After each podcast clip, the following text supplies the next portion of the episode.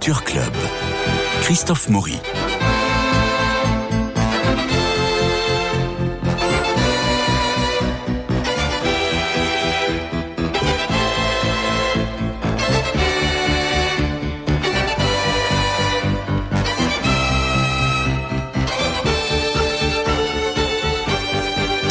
Je crois que je fais de la peinture pour que celui qui la regarde, moi comme n'importe quel autre, puisse se trouver face à elle, seul avec lui-même. C'est Pierre Soulages qui disait ça. Pierre Soulages qui nous a quittés la semaine dernière, l'hommage du président de la République au nom de la nation dans la cour carrée du Louvre a été saisissant. Il faut dire qu'il n'y avait pas eu de telle cérémonie depuis longtemps. Georges Braque, Le Corbusier et puis André Malraux en 1996. Nous pensons ce matin tous à Colette, son épouse déjà centenaire, qui a accompagné la dépouille de son mari vendredi dernier dans le cimetière, là, en face de nos fenêtres. Nous étions habillés en noir, non plus la couleur du deuil, mais celle de l'éternité. Non qu'elle soit sombre, obscure, mais qu'elle dépasse le temps. Alors Stéphane Covio, vous nous emmenez maintenant dans le noir, dans l'outre-noir, dans l'œuvre absolument prodigieuse de Pierre Soulages, pour que nous puissions trouver, d'abord être saisi par cette œuvre et puis ensuite peut-être trouver ses, chemins de lumière. Eh bien, Christophe, je suis très heureux d'être avec vous pour euh, parler de Pierre Soulages. Euh, je crois que dans les 20 dernières années, l'événement culturel qui m'a le plus marqué, enrichi, nourri, qui euh, qui m'a aidé à comprendre un peu plus quelque chose à la peinture, c'est la rétrospective du Centre Pompidou de l'année 2010. C'était magnifique. C'était absolument magnifique. Et je rencontre régulièrement des gens qui me disent que ça a été un moment très très fort. Un choc. Un choc. Ouais, nous ne sommes pas les seuls. Euh, et alors, je vais tout de suite revenir sur le noir. Soulage, ça n'est pas que le noir. Alors d'abord, Pierre Soulage. Pierre Soulage, allez-y, Pierre Soulage. Non, bah Pierre Soulage, c'est un, c'est un, c'est une, c'était. Bon, d'abord, c'était une stature. C'est un homme qui était très grand, qui avait été rugbyman, c'était une force de la nature, c'était euh, une, carcasse, comme on dit, du côté de Sète, où il avait son atelier, et, euh, enfin l'un de ses ateliers. À 27 ans, il a été adoubé complètement par Hartung et par Picabia. Et sa première exposition à l'étranger, c'était en Allemagne, où il va exposer avec Bott, Kupka, Herbin, Hartung et d'autres de ce niveau. Donc, euh, et il a 27 ans. Euh, donc tout de suite, c'est un, c'est, un, c'est un artiste jusqu'au bout des ongles et qui va être reconnu par ses pairs comme tel. Ah, vous avez commencé par dire des choses assez importantes pour moi, alors qu'elles paraissent anecdotiques au premier coup d'œil. C'est un homme grand, oui. costaud, un jour, son professeur euh, de gravure euh, est revenu sur, sur le souvenir qu'il avait de lui et il dit Mais cet homme que j'ai vu descendre sur le dos un, un radiateur dans les escaliers, la manière de l'avoir vu comme ça, eh bien, j'ai tout de suite le sentiment qu'il ne pouvait pas faire des choses médiocres. Mm. Il y a un lien entre le physique de Soulage et sa peinture. Mm-hmm. Pourquoi? Parce que c'est une peinture gestuelle. La peinture de Soulage, vous allez me dire comme n'importe quel tableau n'importe quel tableau est le résultat d'un geste posé par un peintre avec un pinceau sur une toile. Oui, alors d'autant que dans les années 50, il va être tout de suite adoubé par les New-Yorkais. On va le mettre dans le, dans le sillage d'un Pollock, par exemple. Euh, donc de ce, de, ce, de ce geste, de ce geste pictural. Et euh, il est l'un des rares Français, avec Georges Mathieu, d'ailleurs, à pouvoir euh, exposer dans les années 50 à New York. Et vous savez que le 5 mars 1950, on va lui refuser de, de venir, on va lui refuser le, visa pour les États-Unis au motif qu'il est pacifiste et qu'il défend des thèses qui sont alors prônées par l'URSS. Alors, je vais revenir à ce que je disais tout à l'heure pour reprendre le fil de ma pensée. La trace d'un bras, d'un pinceau, d'un corps euh, sur une toile ou sur un papier. Une des révélations pour moi de l'exposition de 2010, euh, bah, je l'ai eu face à un, brou de noix. Mmh. Un papier euh, peut-être de 70 cm de haut. Dans la première salle. exactement dans la première salle. Et j'ai observé cette, cette composition avec plusieurs personnes. Et on s'est interrogé sur le geste de soulage. En fait, avant même, je pense que avant même de s'intéresser au fait que la peinture est, est noire ou sombre, il y a un geste. Euh, qu'est-ce que c'est que cette touche? Que dire de cette touche? Eh bien, c'est une touche qui est à la fois rapide et qui en même temps n'est pas si rapide que ça. C'est une touche qui paraît libre et qui en même temps est très maîtrisée. Quelqu'un m'a dit un jour, elle a un début et, elle a une fin. Et quelqu'un d'autre a dit sur le coup, mais ah ben oui, n'importe quel coup de pinceau, un début et une fin. Oui, mais celle-là a vraiment un début et vraiment une fin. Il y a quelque chose où on sent qu'il y a cette association de la maîtrise et de la liberté. Et en fait, Soulage, c'est un calligraphe. Vous avez évoqué Mathieu tout à l'heure, vous avez évoqué l'abstraction euh, gestuelle de Pollock. Ce qui m'a beaucoup frappé, c'est que dans toute la littérature produite par Soulage, dans les très nombreuses interviews euh, qui sont accessibles très facilement et absolument passionnantes, parce qu'en plus, Soulage, c'est quelqu'un qui sait parfaitement parler de son travail. Mmh. Et eh bien, dans très très peu de ses interviews, j'oserais peut-être dire aucune, mais il doit y en avoir quelques-unes, on ne peut jamais dire jamais, il ne parle de la gestuelle. C'est très frappant. Il en parle très très peu. Je ne sais pas pourquoi. Alors que la gestuelle est un élément clé de sa peinture. Euh, il y a une dimension de calligraphie dans son travail qui est évidente. Là, bon, tout, le monde serait d'accord avec ça. Mais la gestuelle est quelque chose d'essentiel. Tout à l'heure, vous parliez, vous, avez commencé l'émission en citant Soulage sur le fait que euh, quelqu'un qui regarderait sa peinture se deviendrait euh, comme un homme seul face à lui-même. Vous voyez, mmh. Soulage, c'est un homme qui peint dans la solitude. Oui, il a une magnifique maison sur les hauteurs de Sète, avec un point de vue extraordinaire sur la mer, mais son atelier donne sur une cour de l'autre côté, et son atelier, c'est un cloître. Et il pose un galet devant la porte de l'atelier quand il y est présent pour que personne n'y entre, et même Colette n'y entrait pas. Et cette solitude lui est absolument indispensable. C'est un homme du silence dans la création. Euh, et, euh, Quand il arrivait dans son atelier, il, disait, je lui demande, qu'est-ce que vous faites quand vous rentrez dans l'atelier? Vous nettoyez les pinceaux, vous écoutez la musique, vous faites quoi? Et il me dit, euh, non, j'attends. Si vous attendez quoi? Il dit, j'attends d'oser. Voilà. Eh bien, cette attente, c'est ce qui permet au geste, au bon geste, d'émerger et de produire la trace sur la toile c'est ce qui permet au geste d'avoir une source au plus intérieur de lui-même. Et c'est ce qui donne à la trace de ce geste sur la toile une présence, une qualité d'être particulière. Et quand il osait que ça ne se passait pas bien, eh bien, il jetait mm. euh, le résultat. Il ne gardait que ce qui avait de l'intérêt. C'est-à-dire, on pourrait appeler ça de la présence, en fait. Hein. Alors, il, disait, euh, c'est le regardeur qui fait l'œuvre. La réalité d'une œuvre, c'est le triple rapport qui s'établit entre la chose qu'elle est, le peintre qui l'a produite et celui qui la regarde. N'est-ce pas bien dit? N'y a rien de plus simple. Quand je vous dis que Soulage est un, des, peintres qui parle le mieux de la peinture, et il parle aussi très bien de ce que c'est que regarder la peinture. Euh, Soulage n'est pas quelqu'un qui va vous donner des interprétations de ses œuvres, ça n'existe pas. Il n'y en a pas. Il n'y a pas, comment dire, une idéologie, un message ou une pensée qui est préalable à l'acte de peindre. Il y a quelque chose qui va émerger, qui va naître à l'occasion de ce silence dont vous parliez tout à l'heure et dans, le cadre de cette attente. Euh, Soulage disait une phrase que je trouve très amusante les messages, c'est pour les facteurs et les prophètes. Lui n'est pas un peintre à message. Euh, il dit aussi on peut être citoyen. Moi, je suis citoyen, mais je, ma citoyenneté ne s'affirme pas dans la peinture, c'est dans autre registre. C'est pour ça qu'il faut euh, une certaine habitude et comment dire, ou plutôt se déshabituer d'une certaine manière de réfléchir quand on va voir la peinture abstraite ou la peinture de Soulage en particulier. Ce qu'il écrit notamment dans son livre Les éclats du noir, il dit si l'on trouve que ces peintures sont seulement noires, c'est qu'on ne les regarde pas avec les yeux, mais avec ce qu'on a dans la tête. Bien entendu. Et c'est très important. Soulage, c'est d'abord un homme de l'expérience picturale. C'est un plasticien. Beaucoup de gens croient que la peinture abstraite, c'est quelque chose d'intellectuel. C'est tout sauf une peinture intellectuelle. Les expériences, Soulage a parlé des expériences fondamentales dans sa vie de peintre. Je vais vous en citer quelques-unes. Euh, un jour, devant chez lui, à Rodez, quand il était enfant, il y avait un mur. Et un cantonnier avait brossé son, son, son balai euh, ou l'instrument avec lequel il mettait du goudron euh, sur la rue. Il, y avait une tache de goudron. Et il parle de cette tache de goudron, il en parle magnifiquement euh, dans le souvenir qu'il en a. le contraste qu'il y a entre la zone goudronnée et le granulé de, de l'enduit qui est à côté. Les zones de cette, de, de, cette trace de goudron qui sont animées par une directivité du trait. Tiens, là, il parle de gestuelle, justement, mhm. de celle du cantonnier. la matité, la brillance. Vous voyez, ça, c'est une expérience classique. Autre expérience fondamentale pour Soulage. Un jour, il voit un lavis de Rembrandt qui représente une femme nue. Et bon, voilà, très beau, mais rien de plus. Et en fait, un autre jour, il le revoit, mais euh, le haut du, corps de la femme avait été masqué, ce qui fait qu'on voyait plus que c'était une femme nue. On ne voyait plus que, à ce moment-là, euh, de l'encre et du papier.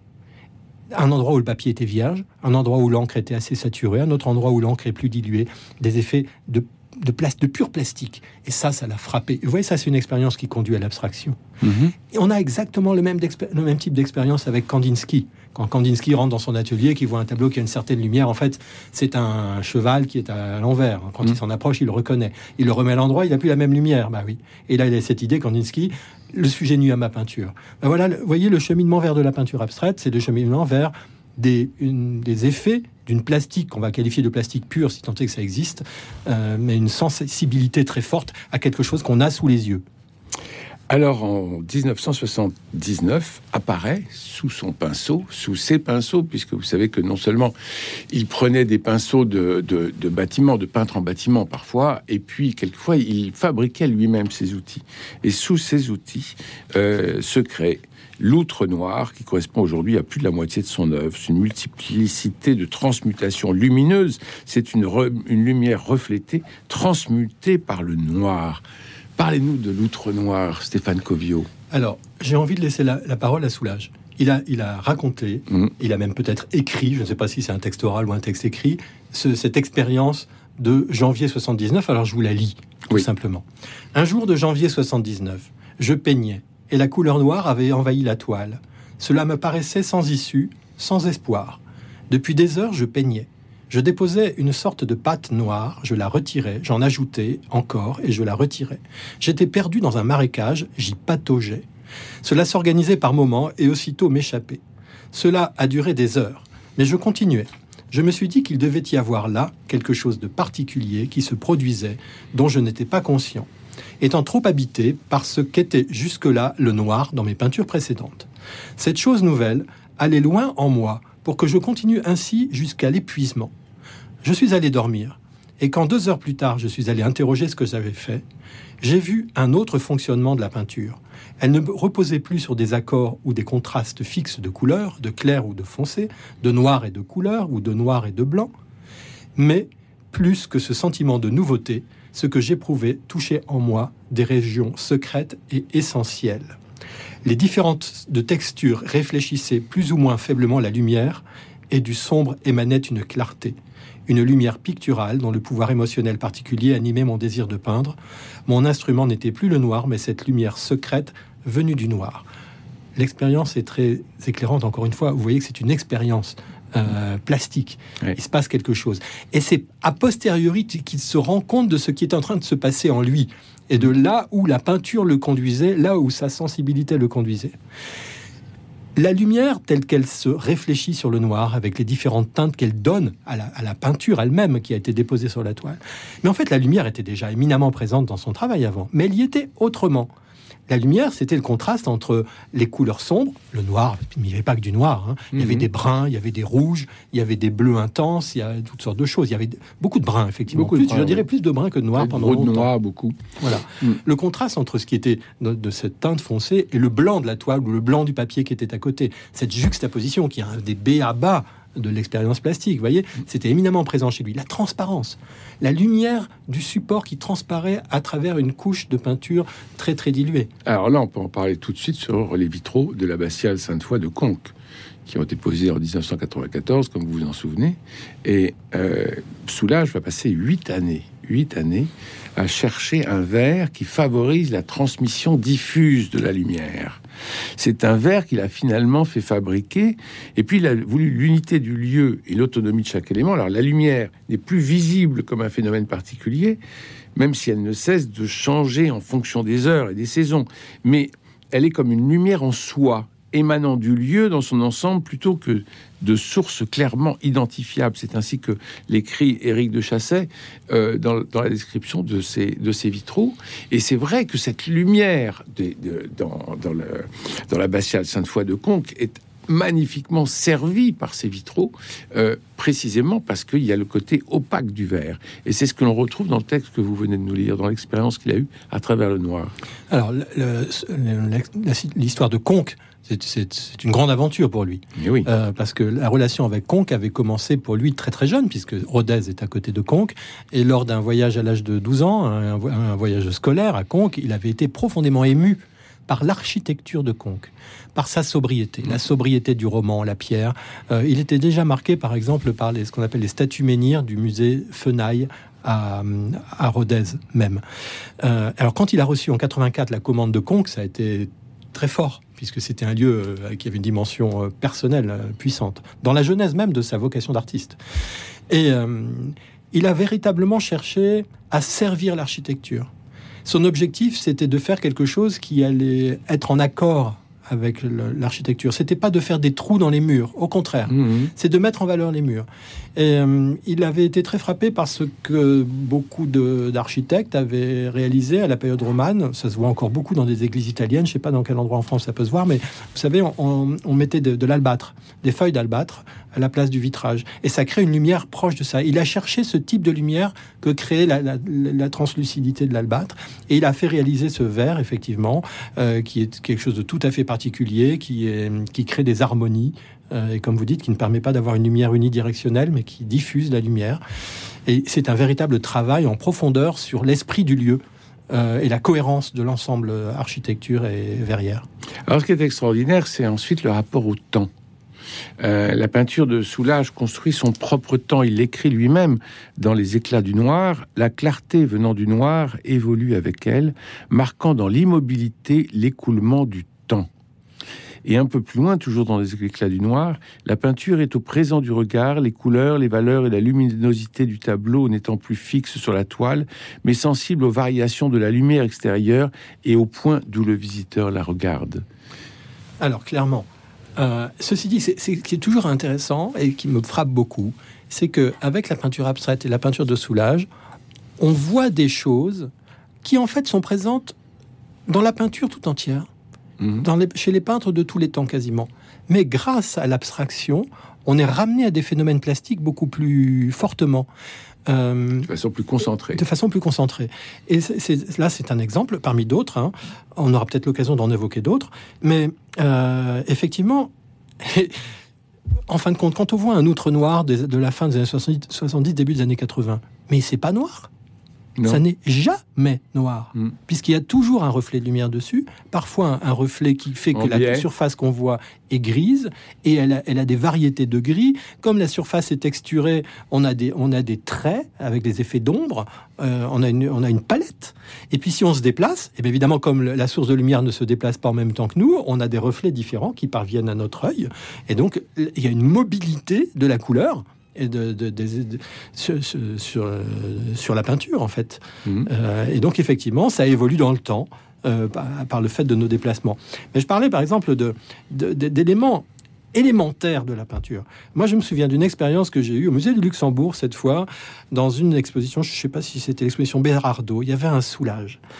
Et euh, j'étais sorti avec une, une sensation très très forte. Je ne m'étais, je n'avais jamais pris conscience à quel point un tableau, c'est une surface recouverte de couleurs ou d'une peinture. Pourquoi? Parce que il y avait dans la trace qu'avait laissé Soulage avec son pinceau sur la toile, comment dire, un effet de nappage. La gestuelle de couverture, de couvrement de la surface était extrêmement présente. Et, euh, mais de manière très très concrète, je ne sais pas s'il vous est déjà arrivé par exemple de, de, de napper une génoise avec euh, du chocolat ou avec un mocha. Vous voyez, ce geste-là, vous pouvez le faire bien ou vous pouvez le faire mal. Et il y a, il y a une espèce de soin et d'application avec laquelle on peut avoir ce geste. Et, c'est- et- et la qualité du geste ben, transparaît dans la trace euh, dont on parlait tout à l'heure, le recouvrement. Et ce- ce ta- cette toile manifestait un magnifique acte de recouvrement. Mais oui. Et ce qui permet aussi à la lumière de, alors, de se refléter ou de sortir de la toile? Moi, je dirais plutôt de sortir de la toile. En fait, la réalité scientifique, Oui, c'est qu'elle se reflète, oui. mais la réalité Artistique. artistique et l'expérience sensorielle, c'est qu'elle émane d'eux, bien entendu. C'est le regardeur qui fait l'œuvre. La réalité d'une œuvre, c'est le triple rapport qui s'établit entre la chose qu'elle est, le peintre qui l'a produite et celui qui la regarde. Je l'ai dit tout à l'heure, je l'ai cité tout à l'heure. Et je trouve encore une fois que c'est magnifique. Et lorsqu'il parlait d'une peinture, il disait souvent la chose. Il disait pas la toile, il disait la chose. C'est une chose. Et elle devient toile lorsqu'elle est accrochée et regardée. Mais tant qu'elle est à l'atelier, c'est la chose. Alors, ce qui est très euh, étrange, c'est que dans toute son œuvre, c'est l'absence de titre Oui. Ces toiles n'ont pas de titre, c'est plutôt l'appellation de la peinture par son format, sa date, euh, ce qui va donner une espèce d'objectivation du, du- du tableau. Mais ça facilite pas la mémorisation. Effectivement, il faut Parce une date. Il faut Alors, date. comme en général, il en fait qu'une par jour, hein, c'est difficile d'en faire beaucoup plus avec Oui. ce eh bien, on, euh, on peut les différencier. Mais heureusement qu'il n'y a pas de titre. Heureusement, de toute façon, ça n'aurait aucun sens. Mhm. Ça n'a pas de sens. Et ça, comment dire, ce, ce sont des choses non nommables. Ça serait envoyer le spectateur dans le décor, ce qu'il n'a surtout pas envie de faire. Il a surtout envie de rendre le spectateur poète. C'est ce que vous disiez tout à l'heure. Le sens, c'est une relation oui. entre, entre l'œuvre, le spectateur et celui qui l'a créé. Il faut que cette relation ait lieu. Et il est très sensible au fait de ne pas empêcher cette relation. Moi, j'ai eu une expérience formidable aussi en 2010, euh, lors de l'expo lors de l'expo Soulage. Il y avait en parallèle un Soulage, je crois, qui était exposé au Louvre. Et un soir, je suis tombé sur Soulage lui-même Mhm. au Louvre. Et je l'ai vu marcher dans les galeries et regarder des toiles. Et j'ai eu une sensation incroyable. Alors que je venais de regarder beaucoup d'œuvres de lui à, à Beaubourg, là, je vois Soulage. Et j'ai eu les mêmes sensations qu'en regardant ses tableaux, en le regardant lui. Et je me mais c'est pas étonnant ça. Et finalement, j'ai compris, c'était tout simple. Je voyais un homme se déplaçant. Mais il y a un lien entre le mouvement du bras qui a posé la peinture sur la toile et le mouvement des jambes et le mouvement de ce corps de cet homme se déplaçant dans les galeries du Louvre. Il y a une unité chez cette personne, une unité corporelle, et on revient à ce qu'on disait au tout début de l'émission. Euh, et il y a plus qu'une unité corporelle, parce que figurez-vous que je trouve même, personnellement, mais c'est une expérience tout à fait subjective, qui n'empêche pas d'être objective non plus, qu'il y a un lien pour moi avec son phrasé. La syntaxe, il écrit très très bien. Oui. Il a un très beau choix de mots. Mm. Il y a une richesse de sa syntaxe, en même temps une sobriété. Mm. Il y a une densité du sens dans ce qu'il euh, dans ce qu'il écrit. Et je trouve que sa manière d'associer les mots et son choix de mots a quelque chose en commun avec sa manière de disposer des coups de pinceau sur une toile. Vous voyez jusqu'où va l'unité chez, chez cet homme. Alors, je ne pense pas que nous aurons de grandes rétrospectives comme à Beaubourg euh, de l'œuvre de, Sou- de l'œuvre de Soulage. Vous qui fréquentez tous les musées, où pouvons-nous aller voir des œuvres de Soulage? Alors, euh, Beaubourg? Beaubourg, mais en général, il y en a peu d'exposés euh, Mhm. dans les collections. Peut-être que là, à cause de l'événement, davantage seront montrés, mais souvent, il y en a une ou deux. Euh, en revanche, il faut aller à Montpellier. À Montpellier, il y a une salle entière de Soulage. Soulage a légué euh, de son vivant, une, je crois, une trentaine d'œuvres, dont, dont un certain nombre sont exposées en permanence. Et puis, il y a Rodez, le très très beau musée de Rodez, euh, où euh, là, il y a un accrochage tournant, je crois. Euh, Je ne peux pas vous en dire grand-chose parce que malheureusement, je n'y suis jamais allé. Pour moi, ce n'est qu'une photographie magnifique. Euh, et donc, ça fait partie des objectifs de, dans les mois qui viennent pour moi. Parce que le musée Soulage, il est là? Il y a le musée Soulage à Rodez, Oui. qui en plus architecturalement est une très très belle chose. Ah ben il a, il a tout conçu lui-même et c'est un projet qui l'excitait énormément euh, sur la fin de sa vie. Mais enfin, il est mort quand même très vieux, à 104 ans, euh, tout en n'étant pas vieux, parce que quand on le voyait, c'était une force de la nature. Euh, et il a été très très excité par ce, ce projet. Il a organisé lui-même les salles en fonction des formats, en fonction de ce qui allait être exposé, et précisément pour ne pas que ça soit un cimetière d'œuvres, vous savez, où on met un tableau dans un musée, puis au bout d'un moment, on ne le regarde plus parce qu'il est toujours là. Donc il faut que ça bouge un peu. Donc il fallait aussi que l'accrochage bouge. Et euh, c'est un un projet qui l'a vraiment euh, beaucoup euh, beaucoup animé. On peut trouver le, le catalogue de l'exposition Beaubourg chez certains bouquinistes naturellement. Et puis je pense qu'un certain nombre de, de livres sur et sur Pierre Soulages et par Pierre Soulages, notamment les éclats du noir qui devraient certainement ressortir dans une belle collection pour suivre ce magnifique artiste et cette magnifique œuvre. C'est déjà trop tard. Mille merci Stéphane Covio pour euh, votre, votre témoignage, votre expertise et votre regard. Euh, Qu'est-ce qu'on va voir dans Venez et Voyez prochainement? Oh, beaucoup de choses. Walter Sickert au Petit Palais, Nous Garouste, euh, bien sûr, et d'autres choses, euh, Kokoschka. à la Kokoschka. Il me reste à remercier Cédric Coba pour la réalisation, Philippe Alpech pour le générique, François Dieudonné pour l'organisation du studio, Louis-Marie Picard pour les relais sur les réseaux sociaux. La semaine prochaine, nous irons précisément au Petit Palais pour l'exposition André de Vambèze. Et demain, Culture Club Littérature avec Victor Yamas pour son roman Un miracle, où il sera question d'apparition. Encore une émission à ne pas manquer. Allez, je vous embrasse.